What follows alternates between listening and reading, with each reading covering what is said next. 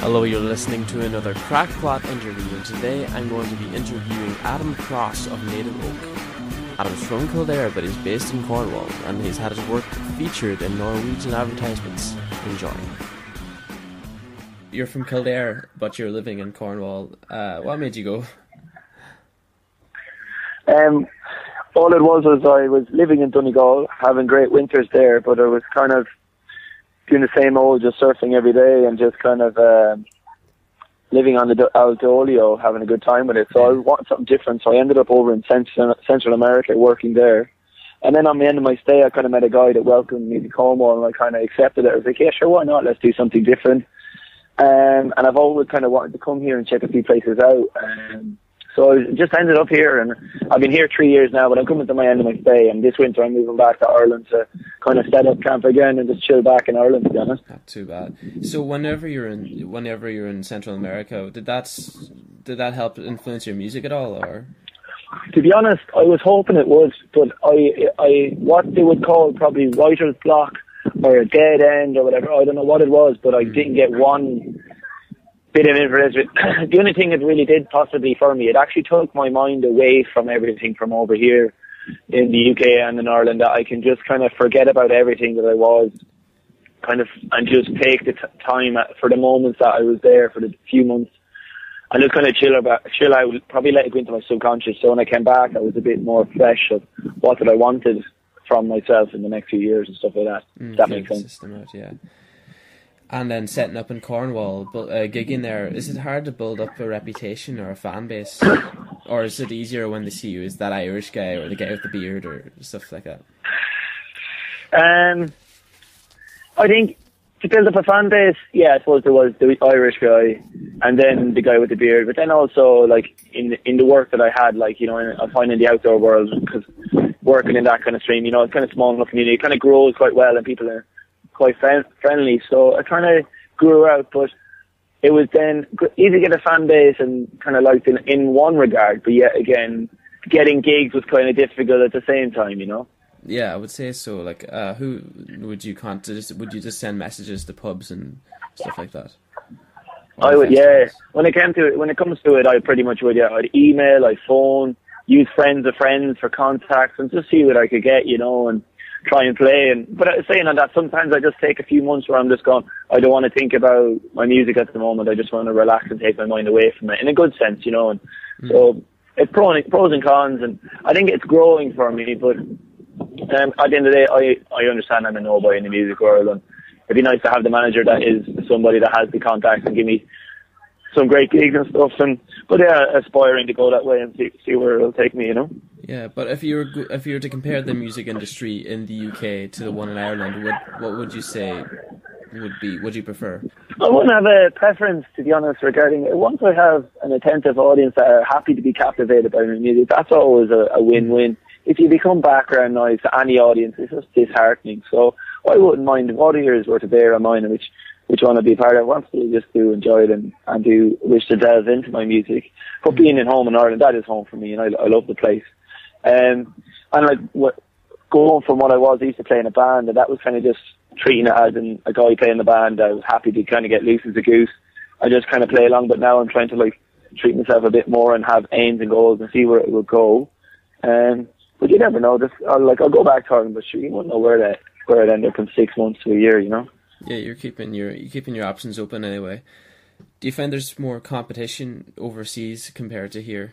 Not competition, but uh, competition versus potential audience, if you know what I mean. Um, I think if I can understand it, that not so much competition, but there's a lot of people who play here. There's like there's so many people, uh, just a lot of people who play. Um, but it, yeah, again, in, I don't mean to be rude to people over here, but it seems like you come across a lot greater players um, back home on, on the Emerald as opposed to here. You know, you, like last winter opened my eyes to like I was touring all over and the amount of actually players I came across was probably about that I quite enjoyed and that you know captivated me was probably about a handful and I probably came across hundreds while in Ireland I find it different but it might be just key to my ear you know?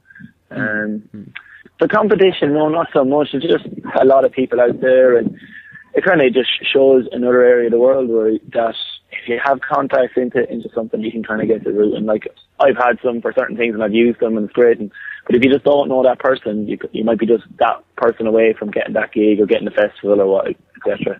Yeah, it's just kind of who you know. And you have you have a you have a couple of gigs coming up. You've got you've got you've got plenty lined up.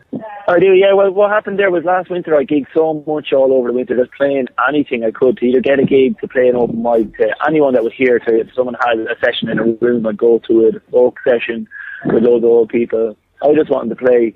And then I came back and I was like, I would happy to keep playing, playing, but I thought it'd be better just to take, in the long run, take a few months off, chill out, just concentrate on getting my bread and butter money in with, with the outdoor work. And then when it came to, I had a tour in Ireland there to do, and that was my kind of starter to go, right, get back gigging. So I tried to line up a good few gigs in Cornwall in September before I hit the road again. Mm. You were talking about money there, and how are you finding how are you finding uh, being a musician for money? It's not not the ideal profession for you know living on. I think if I was to have gigs every day of the week, it'd be fine. I'd be I'd be quite content with it. Yeah. Um, but it's still not my bread and butter. I understand that. And, like I think at this stage, like I would, I've never approached anyone, but I would probably like to go down the route of like either having an agency or, or a manager that would have contacts that can kind of just book all this stuff up and you know and just sort all that stuff out, you know. And so if I could just be gigging more, I'd be uh, it'd be great. And because then I'd be playing, but I'm only like playing what, once a week, say now or something. So that'll be on a financial side. So it just really work out, you know. Yeah, and how are you finding things like Spotify for getting your music out there? And, and is that is do the benefits of having it to a bigger audience outweigh the fact that you're giving your music away essentially for free? Um, yeah, no, I, yeah, it's definitely getting out there, and I've noticed. Yeah, I've definitely got fans through having stuff on these social media sites, but sure, I don't have the bloody money to go to their countries to go play for them now, and you know, and I know my my strong points and I know my weak points and stuff. And the one thing I I, I do think that I kind of strong is like when I'm playing live is where it would be a strong point. So it'd be like to you know people to be able to delve into my live gigs rather than just across the net. But uh, yeah, definitely like having a social side of media is definitely helped me. I've been growing a fan base that hopefully I'll be able to play towards in the future. But other other than that, it could be just another alien ant farm on the on the internet that it might think is hope that is real. Yeah. You know? But then again, having a base, having an audience based on the internet isn't. It's not always without its benefits because you hear of these Kickstarter albums and things like that. Would you ever consider doing things like that, or or or how would you fund your if you were going to record an EP or something? Well, the, the last one I did, I was lucky enough is that I got it, got it, got it free to, to record it. But then when it came to mastering, I had to pay for that.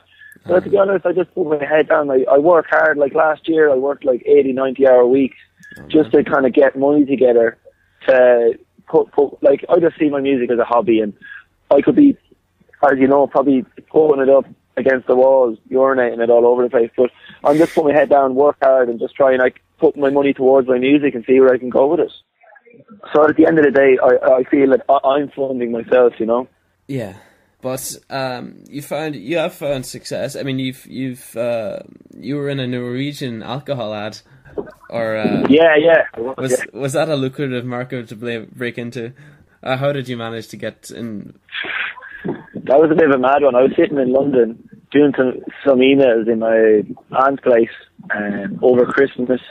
I got this email saying they'd like me in an advert in Easky in Sligo and they'd like to lose my music.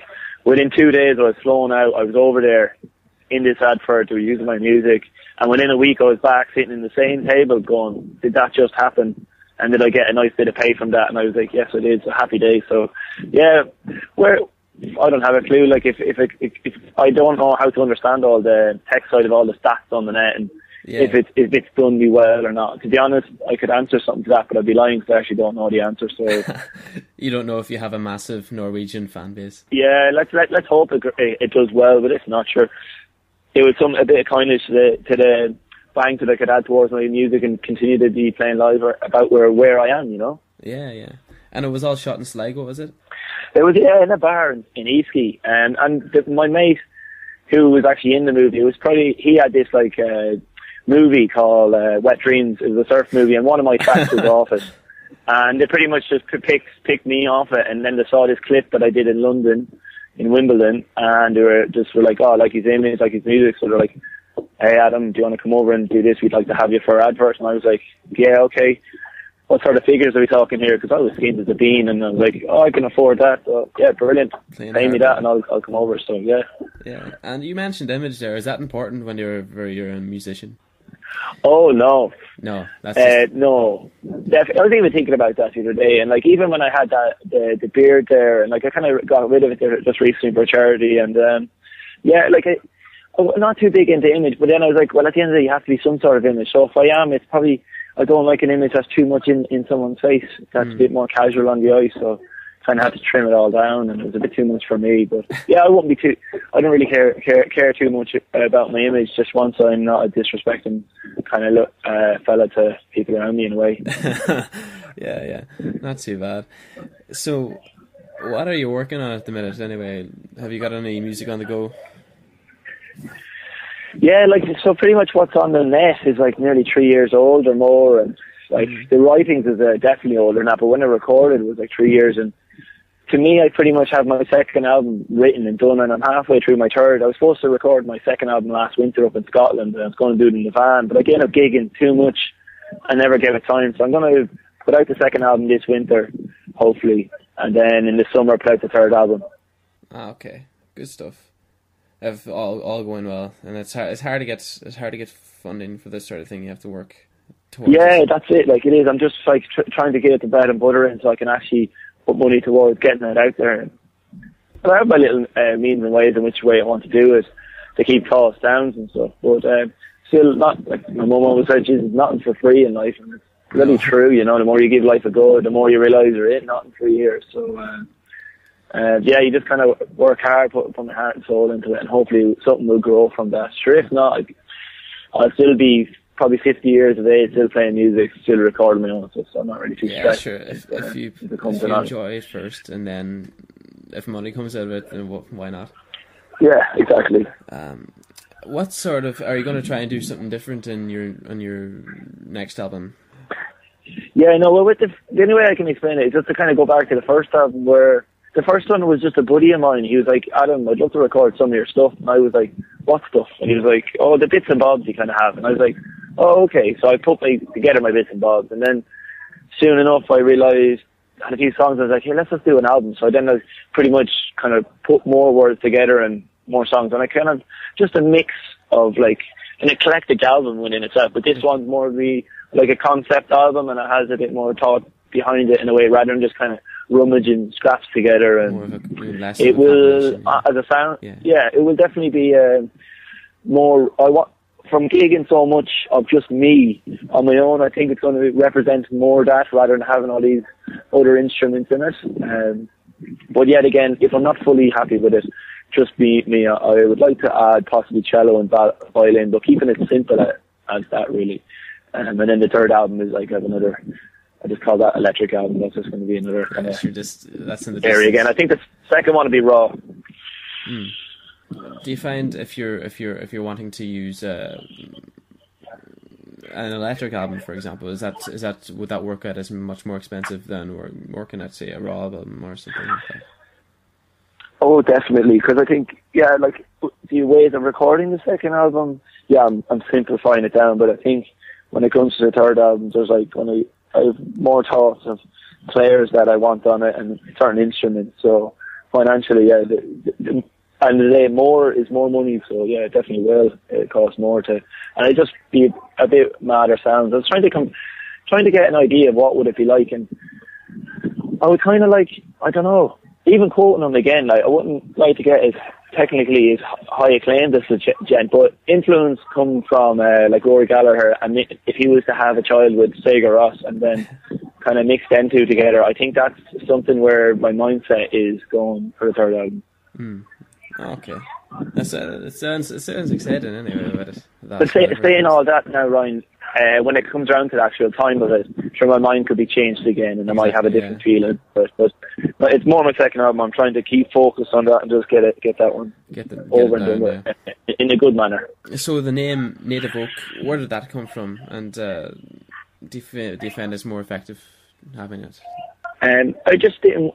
Uh, I wanted to use something that would when people hear it would kind of represent my music, which is kind of strong but warm on the ear as well. But yet again, it would um, if I, I collaborate with other artists and people become part of the band, uh, it kind of gets breaking off evenly, and it's not. If it was just my name, Adam, on the title, and then there's a band behind me, people would be quoting Adam, and I'm like, no, Adam I want people to quote Native Oak.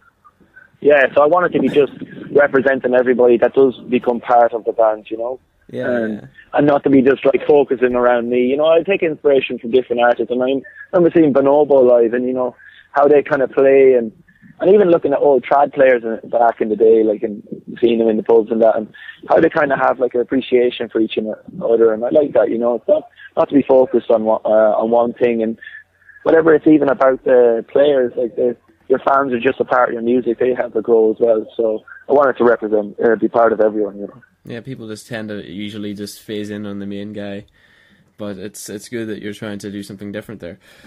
Uh, I think I think that's pretty good. I think I got. Yeah, no, no problem with uh, call, Ryan. Yeah, thanks very much for giving me a call. Big thanks to Adam for talking to us. I can catch all his stuff on Spotify. Big thanks to you for listening. I'm Ryan McBride, and this is Crackplot.